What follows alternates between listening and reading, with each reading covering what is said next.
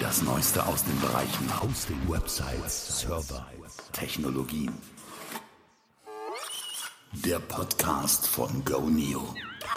Hallo, hier ist der Webhosting und Webmacher Podcast powered by Goneo. Mein Name ist Markus und Goneo ist ein Webhoster, Domainregistrierer, E-Mail-Services gibt es auch bei uns, also Mail werbefrei mit eigener Domain und Speicherplatz dazu.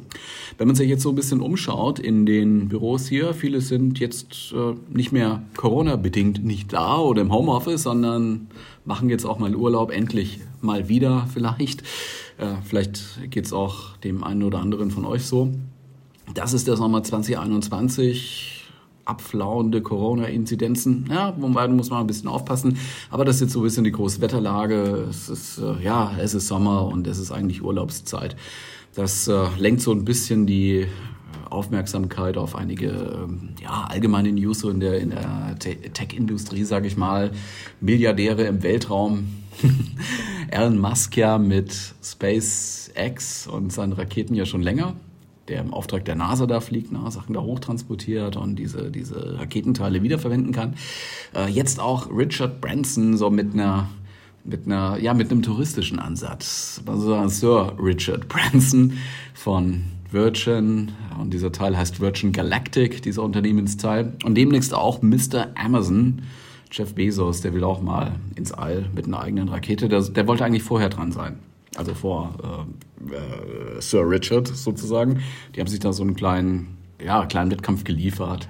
Mal gucken, was die da machen.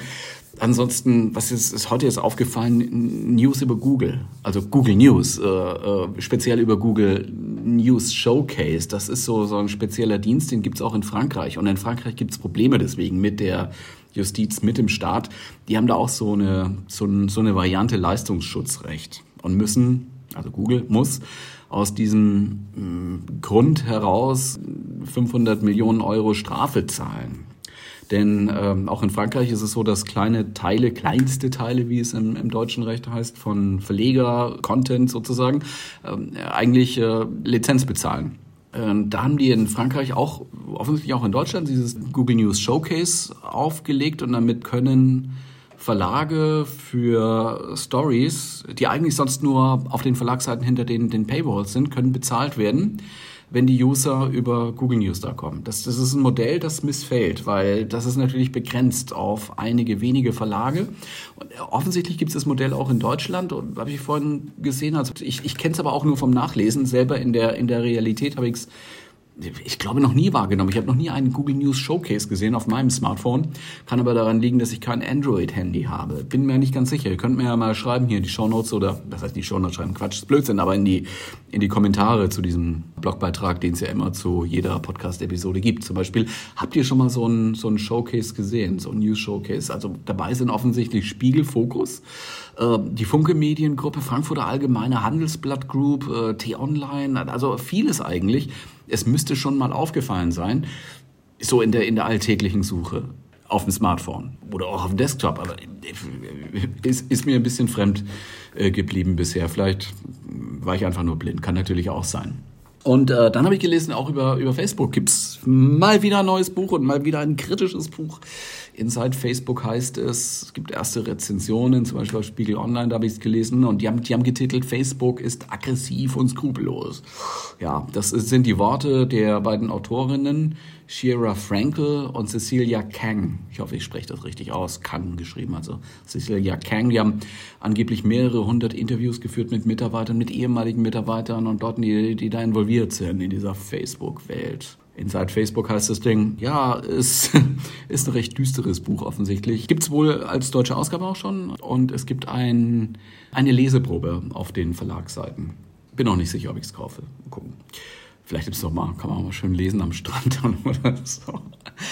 Ja, ansonsten aber hat man aber nicht so viele ja, technologische Innovationen gesehen jetzt in den Frühjahrs- und Sommermonaten 2021. Also es ist ja auch das zweite Jahr jetzt, wo diese vielen Konferenzen ausgefallen sind, diese Technologiekonferenzen. Also stand keine Plattform zur Verfügung, wo man Innovationen groß und promomäßig ankündigen kann. Wurde teilweise online veranstaltet, aber ja, ist natürlich nicht das Gleiche. Und deswegen haben sich diese Unternehmen wahrscheinlich erstmal ein bisschen zurückgezogen und zurückgehalten mit äh, Neuigkeiten, die man vielleicht dann erst 2022 oder im Spätjahr 2021 dann hört. Was man gehört hat, ging viel um Sicherheit. Es ging teilweise auch im Cloud-Bereich um, um so, so hybride Modelle, ne, was Cloud angeht. Also man hat einen Teil im eigenen Rechenzentrum sozusagen, im Keller irgendwo im Rechenraum. Und einen anderen Teil seiner Workloads lädt man eben bei, bei irgendwo in der Cloud ab. Das ist offensichtlich so das Modell, das aktuell so, so gehypt wird. Was dazu kommt, man möchte vielleicht auch wissen, wo hat man denn eigentlich die Daten nun und äh, welchem Rechtsbereich äh, unterliegen die und wie ist das überhaupt? Also manchmal muss es halt einfach so sein, dass man die im eigenen Rechenraum, Rechenzentrum oder auf dem eigenen Computer wenigstens haben möchte. So was die weitere Sicherheitssache angeht, äh, gibt es nochmal so zwei Aspekte. Es geht um die Technologie und es geht um soziales Hacking. Also Technologie, klar, in, in puncto Sicherheitsfragen, äh, Leute dringen ein in fremde Computersysteme. Das ist so das, das klassische Hacken, sage ich mal. Intrusion in fremde Rechensysteme, das ist natürlich kriminell, das darf man nicht. Und dann gibt es daneben so die soziale Variante davon, zum Beispiel Phishing, ja, oder man schickt den Leuten schädliche Anhänge mit den so Erpressungstrojaner, die verschlüsseln dann die Festplatte, machen dann das System unbrauchbar und man soll dann eine Lösegeldsumme bezahlen in Bitcoin oder so. Das haben wir alles gesehen in letzter Zeit, auch auf einer großen Skala, auch international und diese, diese Phishing-Attacken eben auch. Also das ist momentan wirklich so eine Art Pest. Die Frage ist halt, wo setzt man da an, um da die Sicherheit zu erhöhen? Also jetzt im, im Falle von, von Guneo kann ich sagen, wir haben es auch mitbekommen. Da hat jemand irgendwo im Ausland, in Osteuropa, hat da ja, eins zu eins äh, das Guneo Kundencenter nachgebaut, also die Login-Seite für das Guneo Kundencenter nachgebaut und dann per Spam Kunden da hingelockt unter einem Vorwand. Ist mit der Domain irgendwas nicht in Ordnung, da muss was bestätigt werden, jetzt bitte mal einloggen, gleich den Link mit eingebaut, das Ganze natürlich auch ein bisschen maskiert, damit man es nicht gleich sieht und das Fatale ist dabei, gerade so in dieser, in dieser Domain-Fragestellung gibt es auch so Bestätigungsmails. Das, das wollen die Registrierer so, also die, die Registries, damit, äh, und die ICANN letztendlich am Ende auch, äh, damit eine gewisse Datenqualität äh, gewährleistet werden kann, weil man natürlich äh, daran interessiert ist, äh, zuordnen zu können, wer, wer ist der Betreiber dieser Domain, wer ist Inhaber dieser Domain. Deswegen werden auch solche Mails dieser Art äh, echterweise durch die Gegend geschickt und das machen sich natürlich äh, Kriminelle auch zunutze. Versuchen die Leute halt dann auf gefälschte Login-Screens zu nutzen. Es passiert. Es ist kein, keine theoretische Möglichkeit, keine theoretische abstrakte Gefahr. Es wird gemacht und es funktioniert. Deswegen wollte ich auch mal sagen, wenn man drauf reingefallen ist, wenn man dann merkt, ey, da war jetzt was falsch, da funktioniert irgendwas nicht, weil natürlich funktioniert der Login auf einer gefälschten Seite nicht, da reloadet die Seite oder es kommt irgendwie ein Bullshit auf dem Screen oder so, ne? Muss einem nicht peinlich sein, wenn das passiert. Es kann jedem auch passieren und darauf zu reagieren, zu sagen, oh, das ist jetzt so peinlich, das sage ich jetzt niemandem und äh, das versuche ich jetzt halt zu ignorieren oder auszusetzen oder sowas, ist die schlechteste Idee. Es ist nachvollziehbar und verständlich, es passiert potenziell jedem. Gerade dann, wenn man nicht viel Zeit hat, wenn man im Stress ist oder wenn man so erschrickt, ne, da ist irgendwas mit, mit Domain nicht in Ordnung und das muss ich jetzt ganz schnell lösen, weil bei manchen Leuten hängt die Existenz dran, dass die Webseite funktioniert oder die E-Mail-Adresse funktioniert, ja. Also mit solchen Szenarien arbeiten die Brüder eben und ja, dann werden die Kundendaten halt abgefischt und dann passiert ja auch mit den Kundendaten irgendetwas. Die werden im Darknet, jetzt sage ich es auch mal, äh, weiter gehandelt.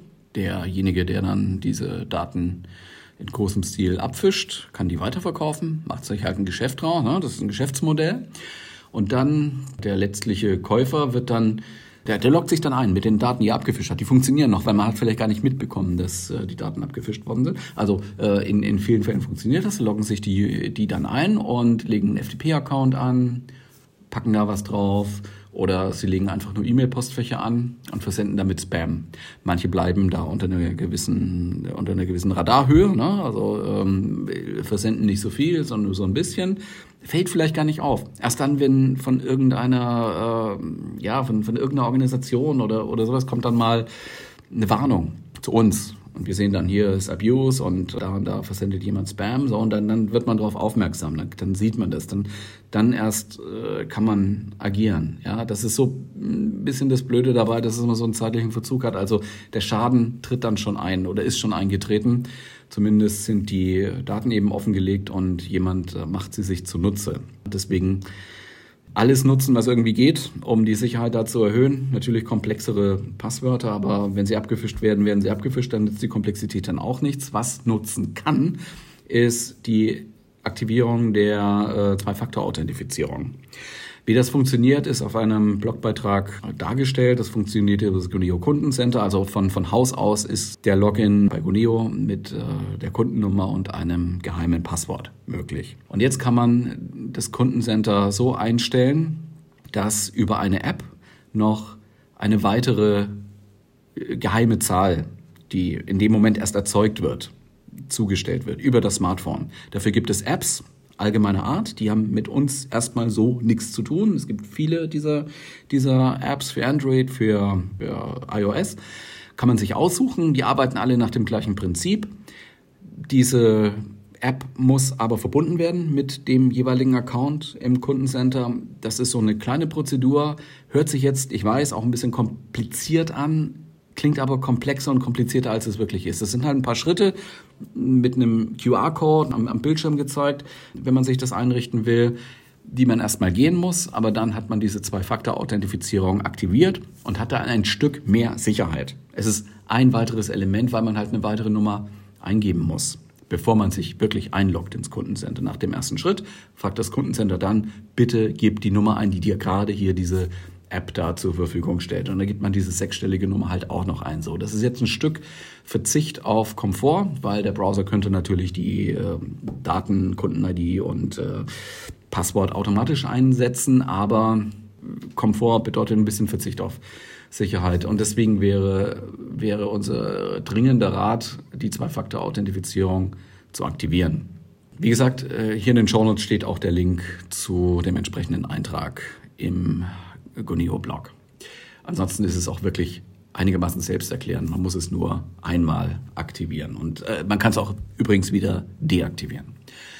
Ähm, was ist sonst noch so passiert? Die Open Source Szene ist ja immer für uns auch wichtig, weil wir natürlich wissen, viele kommen mit Open Source Webanwendungen wie WordPress, wie Joomla, Drupal, Typo 3 und wollen das bei uns hosten. Was tut sich da? Deswegen haben wir da auch immer einen, einen starken Blick eben auch auf diese Veränderungen auch wenn es um PHP geht oder um MySQL geht, das sind ja so diese zwei ähm, serverseitigen ja, Anwendungen, kann ich jetzt nicht sagen, aber Rahmensysteme, die notwendig sind, um WordPress auch zu betreiben und andere Open Source Webanwendungen.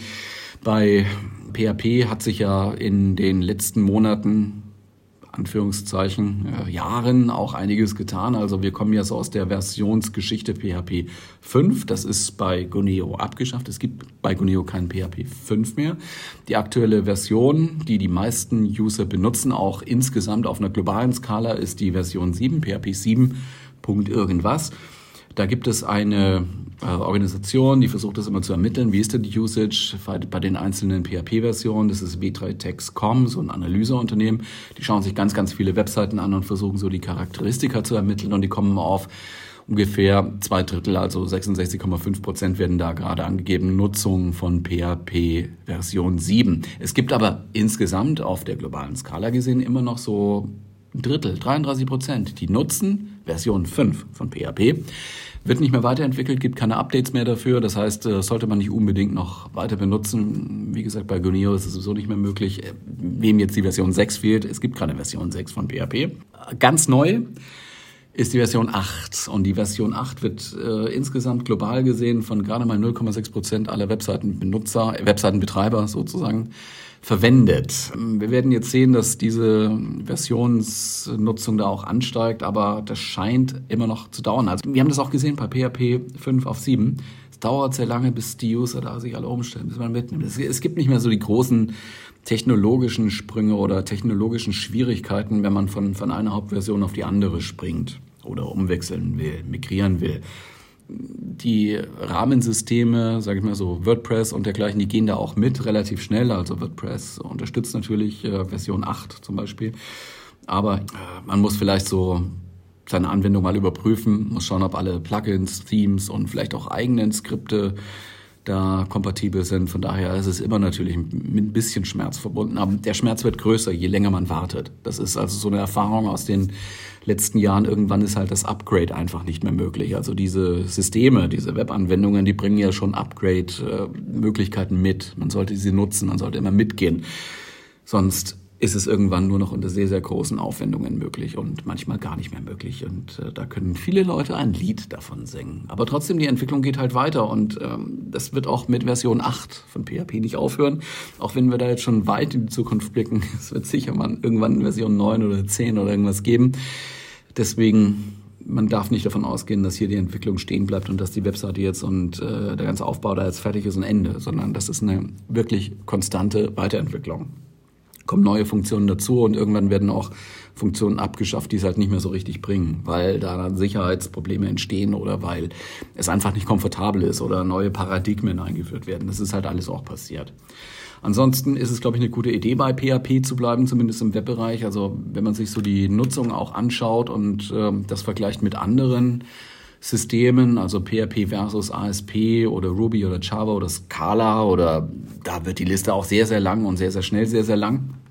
PHP hat so eine Verwendung nach W3 Text, das ist dieses wieder zitierte Analyseunternehmen von 79,2 Prozent. Also man findet PHP eigentlich auf fast jedem Webserver, kann man so sagen. Ne? Das ist auch so eine, ist in den Standarddistributionen auch immer dabei. PHP muss eigentlich auch immer funktionieren schon auch mit einigermaßen Verbreitung dabei ist äh, ASP, ASP.NET, 8,5 Prozent. Dann gibt es noch Ruby, gab mal eine große Zeit von Ruby, ist aber immer noch im Kommen. Also es wächst so leicht äh, mit 0,2 Prozent, so von Monat auf Monat. Ruby, aktuell so um die 4,9 Prozent Nutzungsgrad weltweit.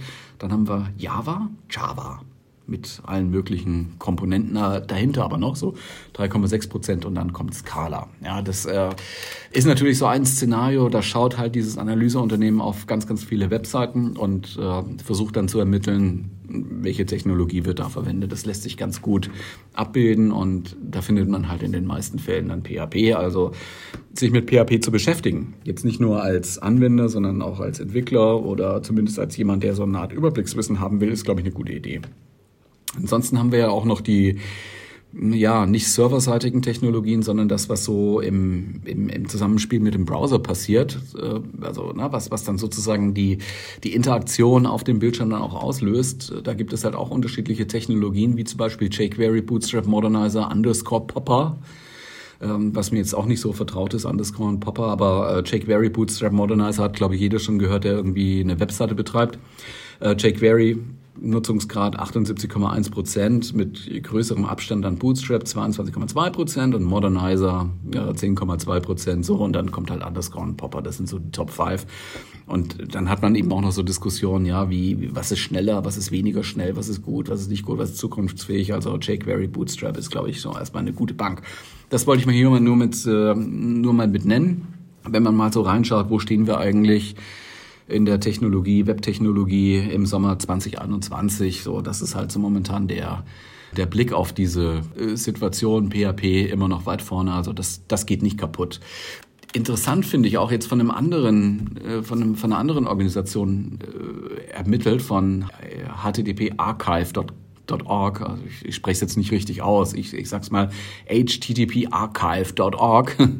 Die schauen sich an, was hat man da für einen HTTP-Traffic? Ist das HTTP 1 oder 2? Und die kommen jetzt schon auf eine, auf eine Angabe von 65 Prozent für HTTP 2, was ich recht überraschend fand, musste ich sagen. Die schauen sich allerdings nicht ganz so viele Webseiten an, sondern nur so 6,5 Millionen Desktop-URLs und 7,5 Millionen Mobile-URLs und ermitteln dann halt 65 Prozent Traffic, der mit HTTP 2 durch die Gegend geschickt wird immer interessant auch, was machen eigentlich unsere Content-Management-Systeme? Was machen die Web-Anwendungen, die auf den ja, Maschinen betrieben werden oder von, irgendwelchen Usern halt verwendet werden? Das ist auf Platz eins so CMS-mäßig äh, WordPress. Das ist jetzt keine Überraschung. Überraschend ist eher so der Steigerungsmoment. Äh, es ist immer noch im Wachsen begriffen. Also WordPress hat momentan einen Anteil von deutlich über 40 Prozent. Genauer sind es jetzt 42,1 Prozent. Und dann kommt eine ein, ein großer Abstand zum Zweitplatzierten. Zweitplatzierte ist ein Shopping-Baukastensystem, ein kommerzielles, ein, ein proprietäres Shopify unter 4%, also so 3,7%, ist aber aufgestiegen in den letzten Monaten und zwar sehr, sehr, sehr signifikant. Auch nicht mit dem Riesenwachstum, das sind gerade mal so 0,2% von Monat auf Monat Veränderung, plus 0,2%. Jetzt so auf 3,7% vor Joomla. Joomla ist wie WordPress ein Open-Source-System, momentan mit einem Usage-Anteil von 2% und mit einer sinkenden Tendenz, einer leicht sinkenden Tendenz, minus 0,1 von Monat auf Monat. Und auf 4 und 5 kommen dann kommerzielle Webbaukastensysteme, aber nochmal mit einem gewissen Abstand. So, dann, dann wird schon sehr, sehr kleinteilig, wenn man da über die Top 3 dann runtergeht. Das ist also momentan so die Entwicklung. Vieles läuft auf WordPress zu. Wobei, äh, ja, wenn ich jetzt von Baukisten rede, dann ist es auch manchmal schwer noch zu differenzieren. Ist WordPress vielleicht auch schon ein Webbaukasten? Ja, mittlerweile würde ich sagen, ja. Vor allem, wenn man sich so diese Third-Party-Systeme da noch anguckt, die man da rein placken kann oder als Theme dazu hängen kann. Ich meine jetzt sowas wie Elementor oder Divi. Ja, das wird da in WordPress integriert und gibt nochmal mehr gestalterische Möglichkeiten auf Low-Code-Basis sozusagen, also höchstens mit Shortcodes oder sowas werden da Funktionen noch angesteuert, die aber in diesen, in diesen Zusatzdingen äh, da drin sind, in diesen Third-Party-Elementen da drin sind. Und das äh, ja, ist auch schon ein Trend, den wir sehen. Also immer mehr wird mit, mit Elementor und mit Divi oder ähnlichem gemacht. Das setzt natürlich auch nochmal mehr Voraussetzungen für die Leistungsfähigkeit der Server. Letztendlich aber auch ein bisschen für, auf die, geht, geht es ein bisschen auf die Leistungsfähigkeit der, der Browser am Ende, weil die müssen ja auch rendern, ja. Und je mehr da gerendert werden muss, jQuery mit JavaScript und so, dann äh, äh, entsprechend leistungsfähiger müssen halt die Maschinen sein, ähm, die, die das Ganze darstellen müssen, also auch die Smartphones. Ne? Das braucht einfach dann mehr, mehr Zeit oder mehr Prozessorkapazität. Das sind, ist immer das Gleiche. Es geht nicht irgendwie für nichts. Und nun, ja, Corona, wie weiter? Also mittlerweile sind wir ja hoffentlich, vielleicht, hm, mal gucken, mit dem Thema einigermaßen durch. Also die Geschäfte können wieder unkompliziert Leute in den Laden lassen. Also die stationären Händler machen wieder mehr Umsatz, das ist gut. Sind also nicht mehr auf Click and Collect und Click and Buy und was auch immer noch angewiesen, sondern machen jetzt wieder normalen Kundenbetrieb. Events finden wieder statt, auch wenn man jetzt so im Zweifel ist, was ist denn jetzt eine sichere Variante? Ja, äh, denn die Delta-Variante bedroht diese Freiheiten auch wieder und gerade so größere Events sind natürlich liefern oder oder bauen natürlich auch so Ansteckungsherde auf. Ja, das Thema haben wir dann auch mal im Blog aufgegriffen. Also Corona hat ja schon viele gerade kleinere Unternehmen, Einzelunternehmen schon mitgenommen, ne? hat vieles in die Luft geworfen und jetzt sieht man so langsam, was fällt denn da runter? Und da kann man schon verstehen, wenn jetzt der eine oder andere Inhaber von so einem als Einzelunternehmer oder Small Business Inhaber sagt, lohnt sich das denn noch? Also, Gehe ich nicht lieber normal arbeiten als Angestellter, so 9 to 5? Gibt es feste Arbeitszeiten, Wochenende habe ich frei, kein Risiko und Rente und so. Nun, äh, gerade online haben ja viele so ein, so ein Background als Einzelunternehmer und Small Business und äh, wenn man sich so die Verteilung der, der Unternehmensgrößen in Deutschland anguckt, dann gibt es schon sehr, sehr viele, ist der größte Anteil so Einzelunternehmen. Ne? Das sind zwar nicht die mit dem Riesenumsatz, auch in Summe nicht mit dem Riesenumsatz, aber trotzdem gibt es viele Leute, die, die in, in solchen Situationen arbeiten. Wahrscheinlich ist es halt auch so, gerade wenn man diese Vorzüge kennengelernt hat, wenn man selber Unternehmer ist, dann weiß man, was es halt für Vorteile bringt, wenn man sein eigener Herr ist, wenn man sich selber einteilen kann, wenn man ähm, auf keine höhere Stimme irgendwie so mehr, mehr äh, hören muss. Und wenn man sich die Lage nun so ansieht, woran soll man es festmachen? Also wie, wie soll man in die Zukunft gucken? Man kann sich jetzt mal angucken, wie sieht's mit der Online-Werbung aus? Wie sieht's mit Online-Aktivitäten aus? Da stellt man jetzt so, was die Statistiken angeht, im Blog haben wir da einige zitiert, Corona hin oder her, es wird immer noch sehr, sehr viel Geld ausgegeben für Online-Werbung und für Online-Aktivitäten. Also nicht nur so die Bannerwerbung oder Suchmaschinenwerbung, sondern eben auch äh, in Social Media, welche Aktivitäten werden entwickelt. Das kostet ja alles auch Geld und das wird alles aus Marketing und Werbetöpfen halt finanziert. Und da wird Geld weiter ausgegeben. Ja. Umgekehrt kann man ja auch mal sehen, diese Corona-Situation hat viele Kunden, die sonst nie irgendwas online groß bestellt haben, an dieses Thema herangeführt, was gar nicht anders ging, weil der Händler halt zu hatte oder man da keinen Slot gekriegt hat oder sowas und man da nur online was buchen konnte oder so, hat zwangsweise so die Leute dazu geführt, dass sie sich mal damit beschäftigen. Das heißt, sie sind in eine Lernkurve gegangen. Ja, die wissen jetzt, wie online funktioniert, haben vielleicht auch die Vorzüge und die, die Eigenheiten da jetzt auch kennengelernt, hat vielleicht auch ein bisschen Ängste abgebaut und so einen Modernisierungsschub geliefert, eben wie auch auf Anbieterseite. Also viele mussten sich halt dann mal notgedrungen mit beschäftigen, wie wie schaffe ich es denn, online Bestellungen anzunehmen oder diese, diese Slots rauszugeben, wenn jemand in meinen Laden kommen will. Das, das sind ja alles auch entsprechende Kompetenzen, die erstmal erworben werden mussten. Und dafür gab es in der Vergangenheit nie irgendwie so den zwingenden Grund. Also man konnte noch schon drauf verzichten. Man war da zwar nicht ganz vorne und man war das sicher auch nicht das modernste Unternehmen, aber man war, man kam zurecht. Und jetzt mit Corona, mit den Schließungen, kann man damit eben nicht mehr zurecht. Man konnte ohne, ohne diese Tools, die die digitale Welt zur Verfügung stellt, seine Kunden vielleicht gar nicht mehr informieren. Man konnte vielleicht einen Zettel ins Schaufenster kleben. Ja, wir sind jetzt da, nicht da, wir haben zu und äh, guck doch mal wieder vorbei. Aber so mit Newsletter verschicken oder in Facebook was posten, Instagram Fotos machen, Stories, ja, das, das ging dann halt alles nicht, wenn man sich nicht vorher schon mal damit beschäftigt hatte. Oder man ist da ganz schnell eingestiegen und ist so fast Follower, fast Follow-mäßig so äh, nachgegangen. Das kann natürlich dann auch sein. Er hat also durchaus Sinn, sein Small Business weiter zu betreiben, sein Online-Business erst recht zu behalten auch wenn man sich vielleicht auch weiter auf Veränderungen einstellen muss, das bleibt nicht stehen. Also genauso wie wir vorhin über Technologie erzählt, von PHP 5 auf 7, auf 8, geht immer weiter, weiter, weiter, klar.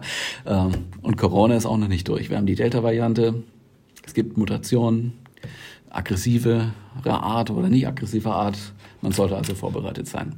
Machen wir hier einen Punkt. Das war die neueste Episode im Goneo Webhosting und Webmacher Podcast powered by Goneo. Mein Name ist Markus. Hinterlassen uns gerne eine Bewertung in der Podcast-App im Podcatcher deiner Wahl und ich hoffe, wir hören uns wieder. Bis dann. Tschüss.